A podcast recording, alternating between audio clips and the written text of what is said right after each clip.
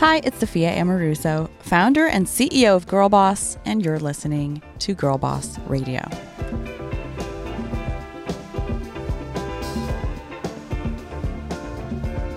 Thank you so much for joining us on this week's very special episode of Girlboss Radio. You may or may not know, but in a few days, on March eighth, it will be International Women's Day. I know it could seem like there are a lot of these quote-unquote holidays or special moments marked on our calendars, but this one is especially important, and that's because it's an opportunity for all of us to pause and reflect on the progress we've made towards gender equality. And it's also a time for us to talk and think about how we can continue making progress for women's rights, which is why on today's show, I wanted to chat with a woman who has made it her mission to help other women reach success. Her name is Dee Poku Spaulding, and she's the founder and C E O of an organization called We. We is an influential membership network and platform for women leaders from around the globe.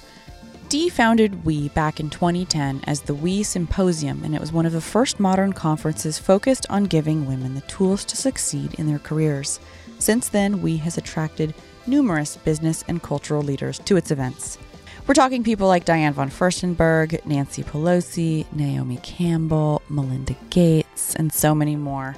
You also hear from your fellow listeners about their tricky work situations. We asked some of you on Instagram about moments you've experienced gender discrimination at work, and you told us how you've been ignored by male colleagues or not included in meetings and so much more. So we talk about that, and Dee gives us some advice on how she would handle it all. All right, let's get to it. Here's my conversation with Dee.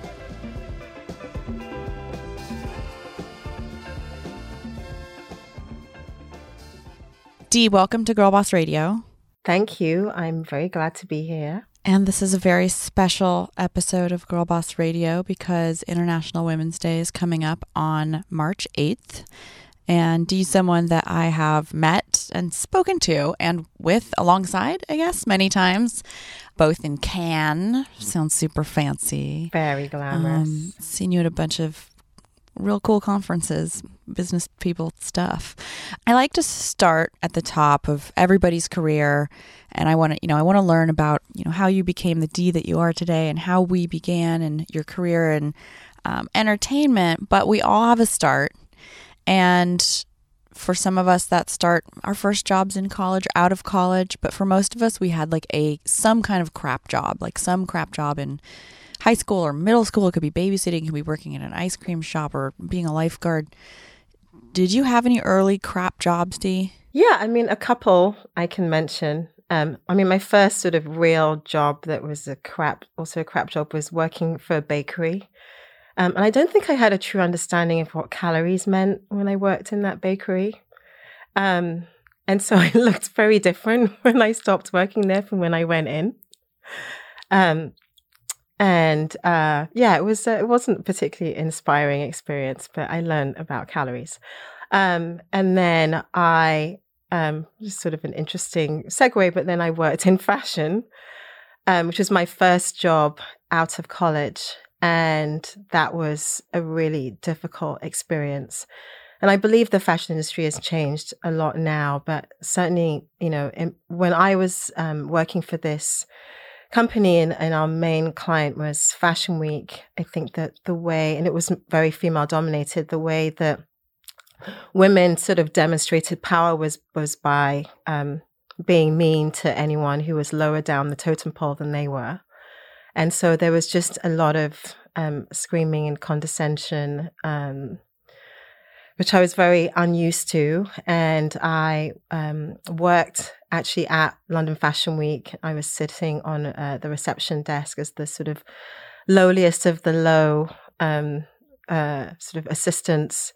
And everyone used um, the, that opportunity to scream at me. So every designer, every model, every journalist, everybody really who had a grievance or complaint um, took it out on me. Um, so I would sort of work at that desk all day, fielding everyone's complaints. And then I would go back to the office and stuff envelopes um, and then sort of come back for more the next day. And um, I didn't last very long during that. I mean, doing that. I um, I love fashion, but that was just not my place. No, I mean, I can just see your big like beautiful eyes staring up at people like, like why me? What is this? Why me? I know. But, you know, I have to say that, you know, as someone who was sort of fresh out of college, who'd never really had a stressful or pressurized work experience, it did build my resilience. And I don't think anyone has, anything has been as tough since. I've never really undergone that amount, a level of stress in, a, in such a concentrated period.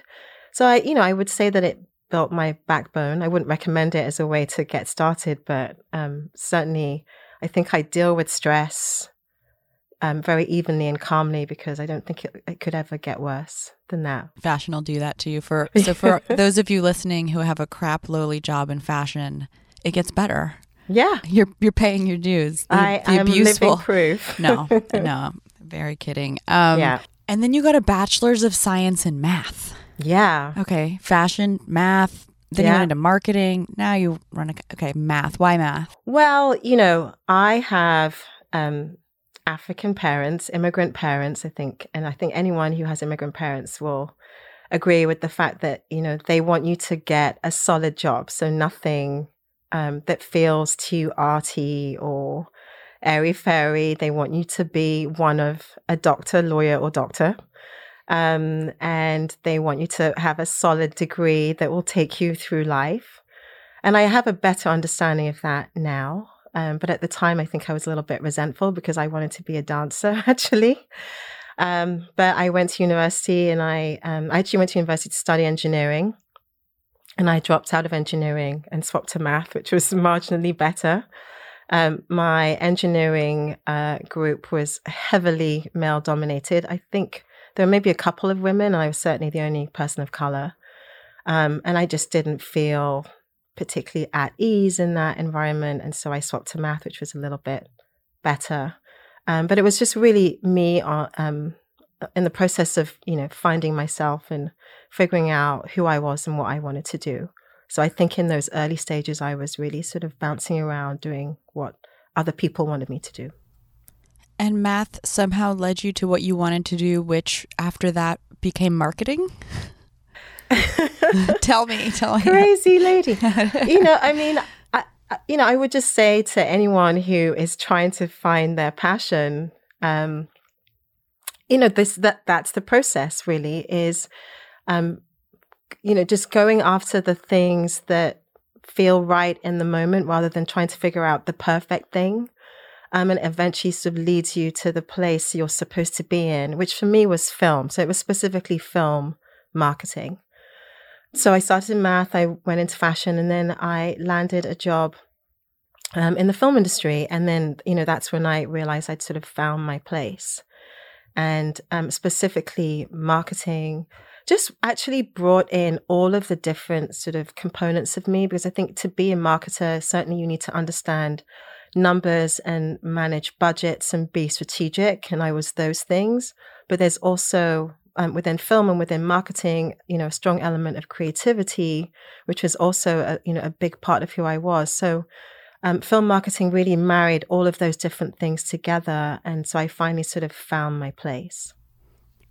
And you worked with people like Taraji P. Henson, Brad Pitt, Angelina Jolie, alongside some of the most amazing actors of our time. You worked on Al Gore's An Inconvenient Truth, No Country for Old Men, Lost in Translation.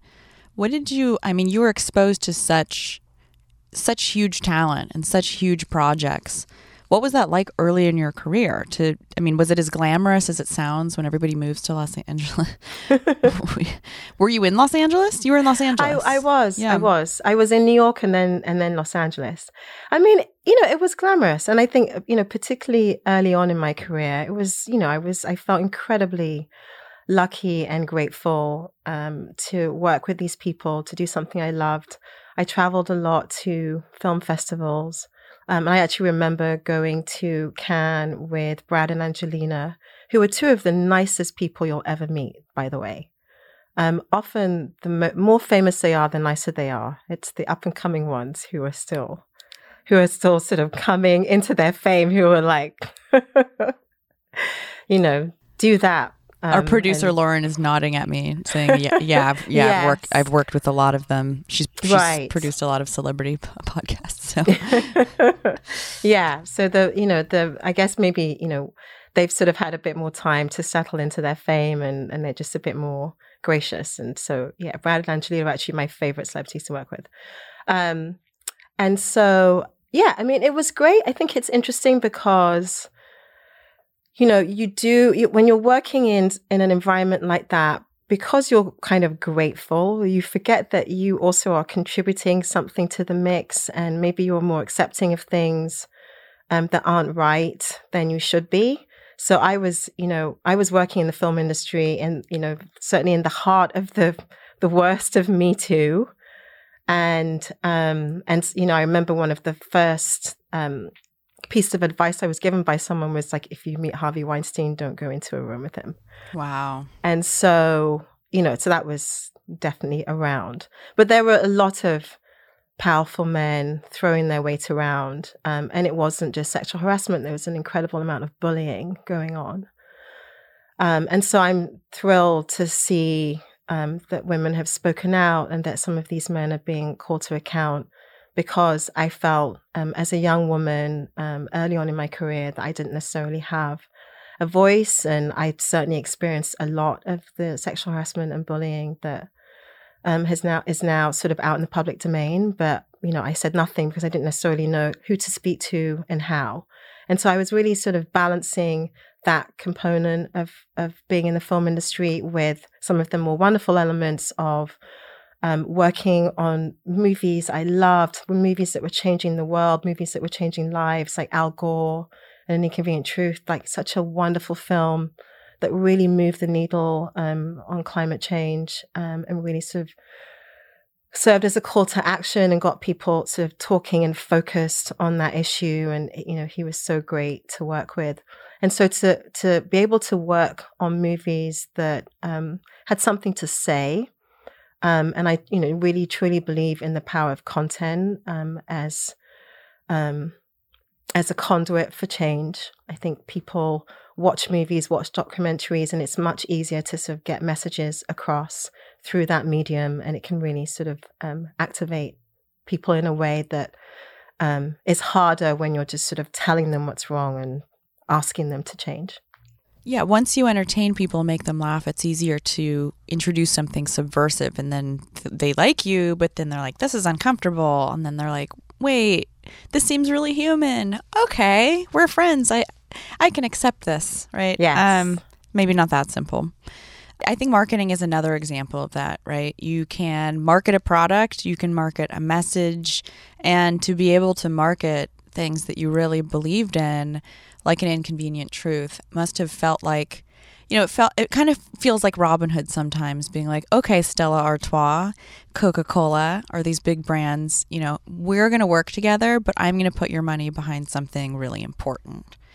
Is that what it felt like working on these projects? Yeah, it really did. It felt like, you know, as a studio, you know, we were great marketers, and obviously we had the budgets um, to be able to reach wide audiences. But then we had these products where we could work with nonprofits and with um, um, social justice groups to help them further their messages. And so when we were in a position where the two could meet, like another great example was working with Ang Lee on Brokeback Mountain. And that was, you know, with Heath Ledger, and like that was really groundbreaking, again, to have two gay characters um, in a mainstream movie. And that was a, you know, a really sort of rewarding experience, just to sort of, from a marketing standpoint, we positioned it as a love story. It was a simple love story. It was about two people who wanted to be together, two star-crossed lovers. Everyone can relate to that. And it was irrelevant, you know, what their sexuality was. It was really about, you know, how they felt about each other. And so we really tried to bring that to the fore in the way that we marketed the movie. And um, and again, it was a huge success. And so all the while in the background, this industry is not living up to the kinds of ideals that it's expressing on the screen, which must have been really perplexing and difficult to navigate. Were there moments in that world where you can remember something happened that was like, wow, I really can't endure this anymore. This is completely inappropriate. Yeah, I mean, there were so many. I definitely remember, I hope he's not listening, a former boss um, sitting at a, a, a group, you know, a staff meeting. And um, I remember my boss um, punching his assistant in front of us. Um, that was weird. I've heard um, a lot of that in entertainment, people throwing things. Yes. I saw lots of throwing things, um, people taking off shoes and throwing them at people.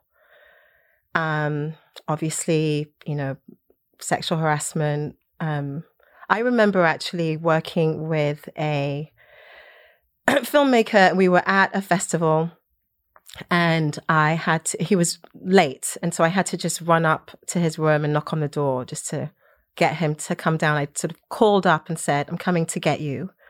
And I got to the door and he sort of opens the door um, with a, a robe on that was open. Oh. Um, so that was unpleasant. Wait, did he have boxers on under it? There was, it was, it was open. There was nothing on. Oh my God. I mean, I'm laughing nervously. People um, just have no sense of decorum. I mean, I think that's like an understatement. Yeah. I mean, it was incredible what, you know, how much people were getting away with and just, you know, and just how silent everybody was. Do you feel like the Me Too movement has changed entertainment? You know, you're not working deep in the entertainment industry anymore, but friends of yours that are working there, like, do you feel like the voices that have come to the table with these stories of these awful, awful men have made change inside businesses or yeah. just brought to light what happens? No, it, it definitely has. It has changed the business. I actually spoke to a friend who was working for a different former boss who was a bit of a, a screamer. And um, and she told me that he, you know, on a couple of occasions had raised his voice and had been, you know, taken into a room and, and um, cautioned uh, by H R, I guess, that that behavior wasn't acceptable. And I, and that would not have happened in my time. And so I do think that some of the more sort of egregious elements of sort of screaming and sexual harassment have been reined in because, um, you know, they're just more obvious. I think the subtler um, negative elements of the film industry, the sexism, the sort of more um, um, unconscious bias and, and sexism and... Um, Uh, and racism still exists. Uh, there are still very few women, um, you know, at the top of the studios. There are certainly um, a, f- a fraction of people of color um, in positions of power. Um, you know, there are still very few, you know, women directors. Obviously, we just saw um, with the Academy Awards and the various other awards how few and women directors were recognized, or not even how few, how none of them were recognized. And there were some incredibly brilliant female-helmed movies this year that somehow were ignored. Um, and so I think that we're still living in a time where men get to say what's art, what has value, what's good. And so just because something doesn't relate to them, or they don't, so just because they don't relate to a topic or a subject matter, they get to decide that it, you know, does, is not deserving of recognition. And that's still wrong. So we still need to diversify behind the scenes. We need to diversify, you know, BAFTA and AMPAS, and we need to diversify the studios. And, um, but we not only need to diversify them, but we also need to empower those Um, who managed to make it into the halls of power to make decisions. So it's not just enough to have a woman in a senior position, but she also needs to be empowered to make the decisions that change the environment. Because what often happens is that, you know, they let one person in and then, but it's still quite hard when you're not very supported to actually do anything, which I see a lot of. So you experienced this really exciting time in film and also these nightmarish experiences on the inside of this industry, and at some, at some point shifted into We, which is an influential women's leadership network. I would love for you just to tell me about how that idea came about and what is We? We stands for Women, Inspiration and Enterprise. It is a um, a platform network for women in leadership. Um, the goal is to give women um, both the tools and community to succeed. And it was really created to address two things. One was the lack of community that I had when I was navigating the workplace and navigating corporate culture. So I was experiencing all of these things, but I had no one to talk to about them. So I had no one to ask. I didn't necessarily feel that there was a sisterhood that existed that would catch me um, when I fell. And so We was created to address that need and create that um, support mechanism outside of the workplace. And also, um, so it began as a conference. So it was also created to address the lack of diversity at traditional business conferences. So, you know, when I looked around me at all of the conferences I loved and wished I could go to, either they were completely out of my price range, um, or they were just so heavily male dominated in terms of who was on the stage and who was in the audience. And so they just weren't speaking to women or to people of color. And so We was created to really sort of fill that space. And you've you started as the We Symposium, and now today have you have both the other festival, you have regular events with We. Tell me how it is that you're bringing We out into the world and how you've cultivated this incredible audience that you have today. So I'm, you know, I'm I'm a people person. You know, I love the reason I build communities is because I just love being around people. Like, I am not a loner. I don't particularly like being by myself. I'm my happiest just sort of with a group of people, just connecting. And so I've, you know, really sort of found the perfect place for me. And so as I started to build out this community, I was just very close to the people who were in it. And I was listening to who they were, how they were evolving, what was missing for them, what was next for them. And so, you know, We began as this conference and was very um, focused on supporting women in corporate culture, really. That was sort of the initial aim, was like for women like me. And then what I started to see was that women were actually becoming more entrepreneurial. And so lots of them were either deciding, you know what, I don't even want to go into corporate culture. I, I have ideas, I'm going to go make them happen. Or they got fed up of the traditional workplaces and decided to leave and, and build their own businesses. And so the other festival was created then to support that, and um, was about creating a platform for women, makers and creators, to give them the tools um, and support that they needed. Um, and then most recently, uh, last early last year, I created Black Women Raise, that was drilling down deeper um, to support Black female founders. I'm a Black female founder, and um, I have friends who are incredibly talented, educated, innovative, you know, all the things, tick all the boxes, and still can't raise money, still can't get access to finance, is still shut out of Silicon Valley. And so I wanted to, you know, I'm not really, I never really, um, I'm never a sort of bystander. When I see injustice, I want to do something. And so I created Black Women Raise as a way to support specifically Black female founders and to help them both scale their businesses and raise money to grow. Um, and to really sort of call out the industry, um, and to call out Silicon Valley, and and and um, and have them sort of recognize the issues and do something about it.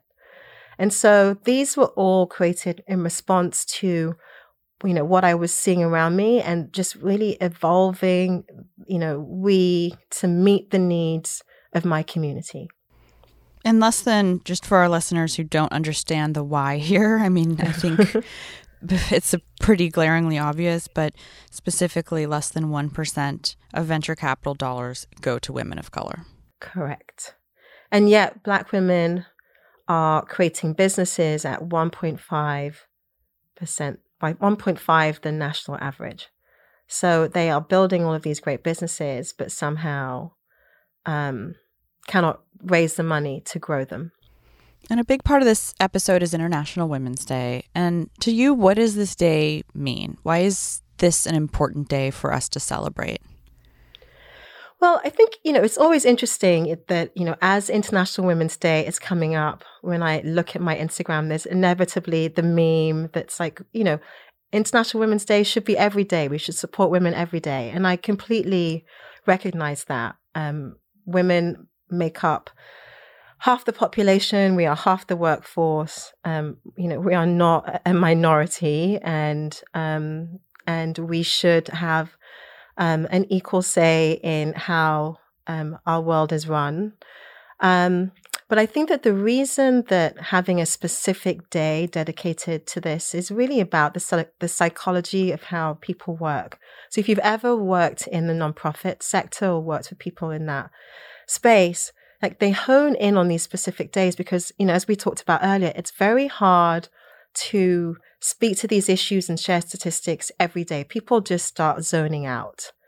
And so if you want to sort of focus attention um, very specifically on um, the injustices that we see in our world, it can be very helpful to focus your campaign and your marketing and, and all of your activity around like one specific day or month.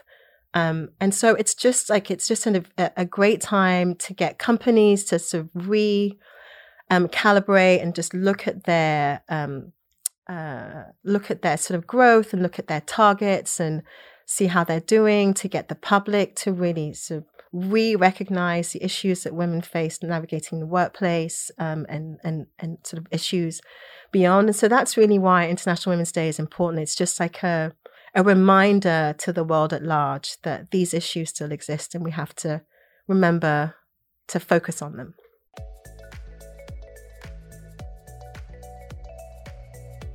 I have a little announcement. So if you're listening to Girlboss Radio, you're already part of the Girlboss family. But if you want to be a bigger part of it, here's your chance. We are looking for our very first set of Girlboss Ambassadors. That's right. We have a program here at Girlboss called Girlboss Ambassadors, and it's where people like yourself are able to spread the Girlboss gospel in cities across the United States. I've heard from so many of our listeners and community members about how you want to be more involved with all things Girlboss. And this is your chance to bring Girlboss to your city.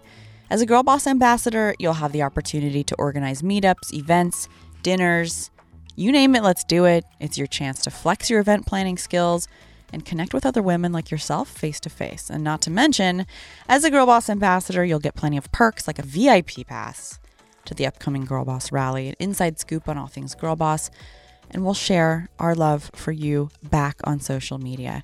All right, I'm almost out of time. If you want to learn more, head to ambassador dot girlboss dot com and apply. Applications close Wednesday, March eleventh. Again, that's ambassador dot girlboss dot com. Apply now, and I look forward to hearing from you soon.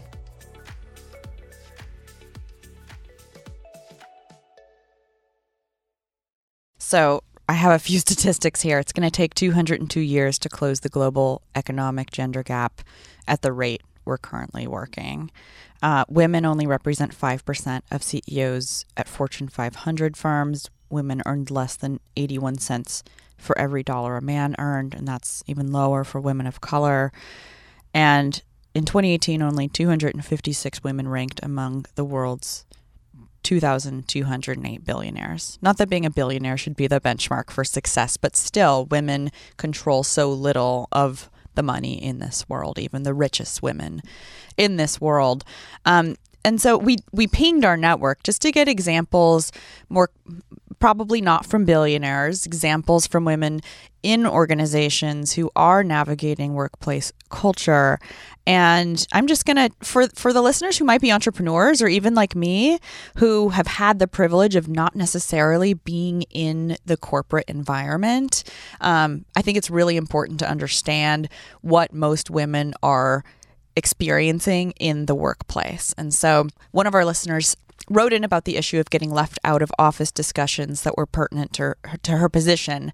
So a colleague from the department came in. He wanted to chat for a while, and he ignored my presence, grabbed a chair, turned his back on me, and addressed directly the only two male P H D researchers in the room. And um, we just had Morgan from Blavity on the podcast, uh, and she essentially said that she's experienced the exact same thing, been completely ignored in a room. For our listeners who are experiencing this, and for, for you know, the women who walk into a room with a notebook along with uh, her male peers or even subordinates and is seen as the person who should be taking notes, like what would your, would your advice be to, to someone who's experienced that kind of unconscious or even possibly conscious bias in in those rooms? I mean, as you were saying that, I was smiling wryly because I very much, I mean, I think it's one of like the worst elements of corporate culture is the um, the closed circles and who gets C C'd on which email and who gets invited to which meeting. And like, it's exhausting, the politics um, of navigating that. I, I do not want to go back to that ever again. Um, and so, like, you know, I remember going through that with a boss who just kept leaving me out of meetings. And I would say that, you know, I look back on the way that I handled it and I would do it differently. I mean, I sort of, I was very sort of in her face about it. Um, so... You know, she was my boss, and um, I pointed it out. I, I I made it a big deal, and I think that, you know, the advice that I would give, you know, it varies according to who you are. If you are a, you know, a white male in those sorts of situations, you can navigate things differently to, you know, if you are a white woman versus a woman of color. And so there are nuances to how you do these things, and so what what works and what applies to one person might be very different for someone else. And so don't, like, all advice is not created equal. And I would say, um, for me, you know, I would suggest being more subtle and more strategic about how you get around that situation. So rather than being in people's faces, really sort of take a step back and, and really think about how for future meetings you can ensure um, that you are um, included. So, you know, if you're in the room, listen to what was said and, um, you know, is there something that you could contribute? Do you have ideas? Um, is there anything that you can say that might sort of um, uh, ensure that you are respected and that your presence is taken more seriously? Um, speak to whoever, you know, was in the meeting, Um, like whoever you are closest to, and find an opportunity to speak to them in a very non-confrontational um, manner. Like, um, you know, I would, you know, I was listening to to the conversation. It was so great. Um, I loved what you all had to say. Um, as someone who is coming up and who is, you know, sort of learning, I would have, you know, really loved the opportunity to sit in on the meeting and wonder what you think about that. Like, just think about how you want to address it so that you don't end up having the opposite effect of pushing that person away, particularly when it's your boss or someone in a position of power. Um, because not, you know, not every, um, you know, like we're all human beings and um, there's good and bad that comes with that. And so not everyone is going to listen to your grievances in the spirit in which they were intended. And so really sort of Use your use your emotional intelligence to think about how to navigate the situation and who to speak to and when and how to get your desired result. And a few more notes from our listeners. I was told I didn't get a promotion because I needed to, quote unquote, smile more. And my male boss told me to smile less to appear more dominating. I've heard women say, executives that have worked for me, that people have told them to pull their hair back so they don't look So they look more serious in the meeting among men. Um, someone else, one of our listeners, got asked her age in an interview. She was twenty-nine. And then the interviewer proceeded to grill her about whether she would get married soon and whether it might affect her work performance. And these are the kinds of things that dumb enough people say out loud, but so many of them are also thinking that we have no idea. We're navigating a world where those biases necessarily exist until sometimes they just come out of someone's mouth, and I'm sure it can be really shocking. Um, in terms of how we can, as employers, because I'm always looking to do better, what's the best way to make sure that you know, we all have unconscious biases, right? We all have our own unique experiences. Um, and we can only learn and empathize so quickly what the experience of those who work with us and work for us are. What would your advice be to a leader? You know, work you work with leaders so much to understand the experience, the unique experiences of their employees, given there's such such disparity and such a variety of experiences, sensitivities, and things you'll never know are happening or people are feeling within your culture. Sure. I think that there are there are the formal ways to get um, feedback from your employees, and then there are the informal ways. And so, you know, most companies have reviews and opportunities for uh, their employees to come in and talk about how they're performing, how they're doing, to have a conversation about um, their progression, um, you know, what they're dealing with, all of those things. Um, it's rare that an employee, um, and certainly I think um, if it's a person of color, I would say, is is going to tell you everything, particularly if it pertains to, um, uh, you know, race-related bias that they're experiencing. They may or may not bring that up. And so I think as employers and as leaders, it's very important to find the informal opportunities to connect with your employees when they're um, more likely to sort of share things in a more sort of casual manner. So it's things like, um, you know, at office events, like really, like I used to have a boss who, um, a male boss who was actually one of, you know, my all-time greatest bosses, who would take the opportunity at every sort of office, informal gathering, party, Christmas party, to talk to the assistants and to all of the sort of more junior staff. Um, and just to kind of, you know, just just to chat and, and hear who they were and what they had to say. And he would glean so much information from those more informal settings than he would have if, if he had called them into the office for a more sort of, you know, formal sit down. So I would suggest, you know, it's things like um, trips away. And like, for example, let's say you have office retreats. There's the retreat setting, but then there's like the journey to the setting and like, can you chat on a plane? Can you chat while you're waiting for your flight to take off? Or um, like just find the moments um, to connect in a more organic way with your employees. And I think that you'll find out so much more about um, what's really sort of going on um, inside than you would just kind of in the more sort of direct and connecting setting. people on a with people on a personal level, right? It's like you can talk to you know, it's like especially when you're the boss, you can walk to coffee with someone on your team, and and talk about work. But when you actually get to know people and understand what's happening in their lives and their perspective on work from who they are as a person, it becomes a different conversation, and they have permission to talk about um, and be vulnerable with their experience in the workplace in ways that had you not gotten to know them on a personal level, I don't think they would necessarily offer up. Um, exactly. I get a lot of coffees with our team, and it's one of my most, it's one of my favorite things that I do with our team, and it's just, it's coffee. I like coffee anyway.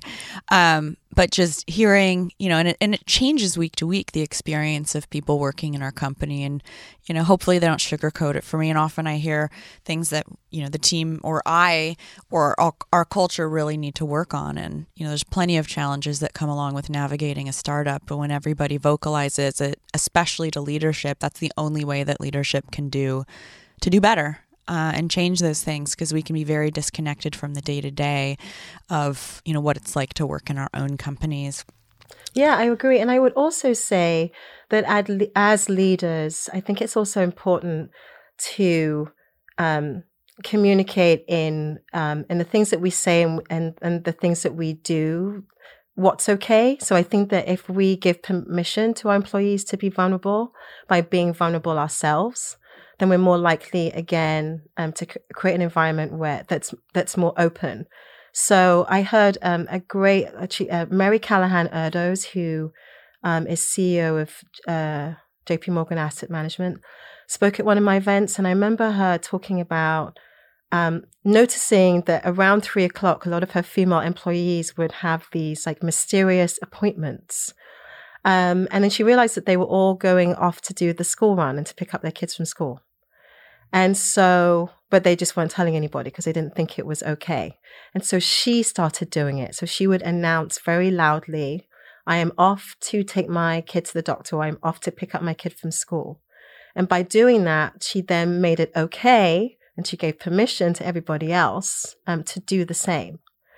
Um, so I think it's also modeling the behavior that you are expecting mm-hmm. um, as leaders is is really important, and just to, you know, and at every level, not just as leaders. When someone's when someone leaves for the week and doesn't answer my emails at eight p.m. on a Friday, as much as I would love for them to, I really respect that they're not. And at a certain point, I've been trained.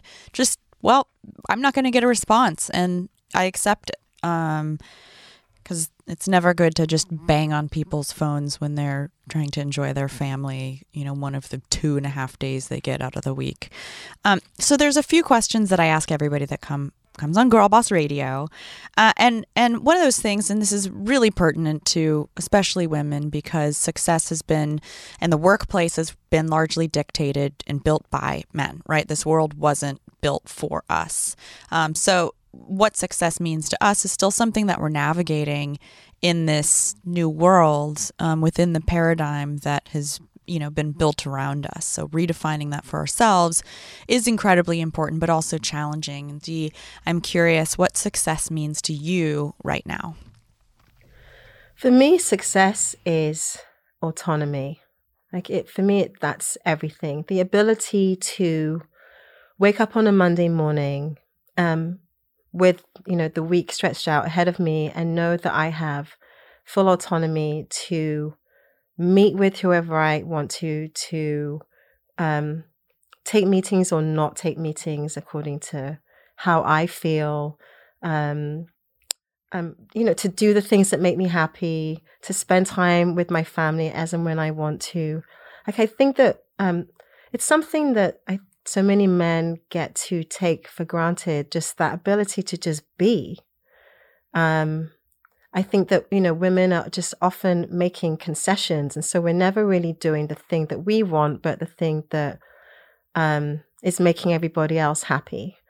Um, and so I think as, um, certainly as an entrepreneur, um, it's been a huge, it's made a huge difference to my life.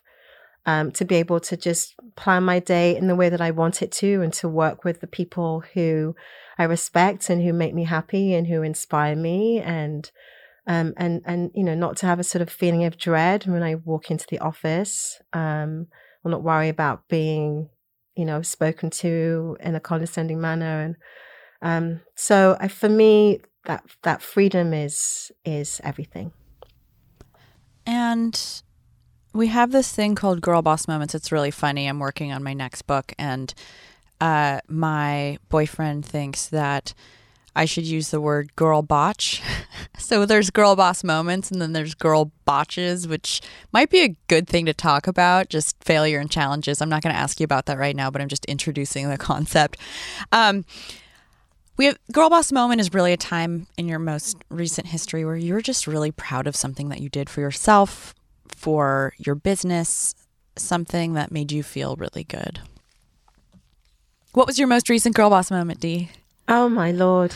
Well, I think it was, maybe it was on Sunday and just doing nothing. You know, I am such an overachiever, overdoer, over everything. Like, I am planning every minute, every second of my day, um, even... Even when I'm doing nothing, I'm doing something.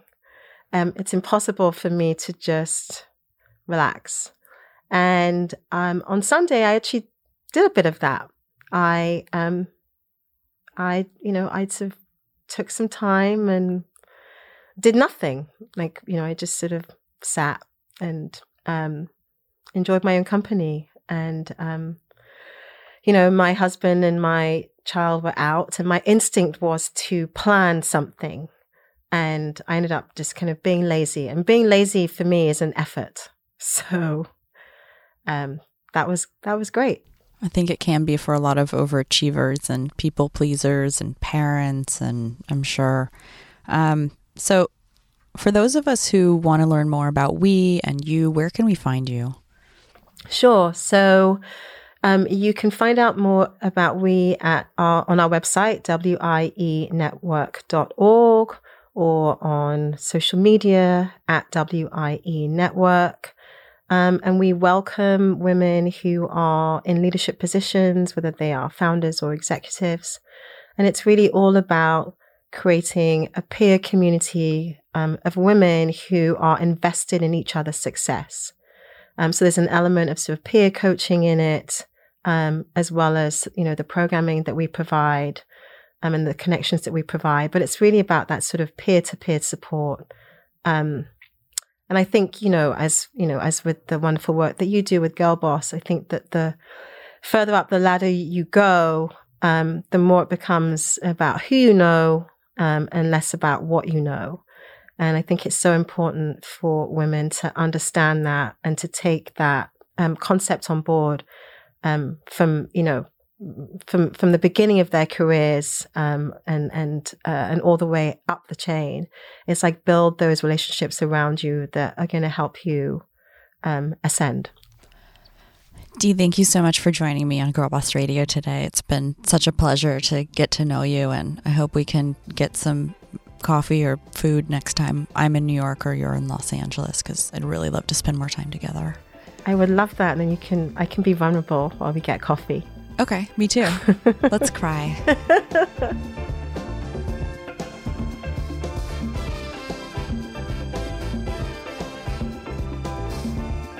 That's our show for this week. I'm Sophia Amoruso, your host, founder and C E O of Girlboss. Thank you, Dee, so much for joining us here on Girlboss Radio for a very special episode. Happy International Women's Day, everybody. And I hope you continue having these conversations with your coworkers, your best friend, with your partner, and everyone else. Also, thank you for downloading and streaming Girlboss Radio every week. I really love seeing all of your comments on social, screenshotting the episodes and posting them on stories and tagging me and tagging Girlboss. So share, rate, review. We love you. I'll see you next week.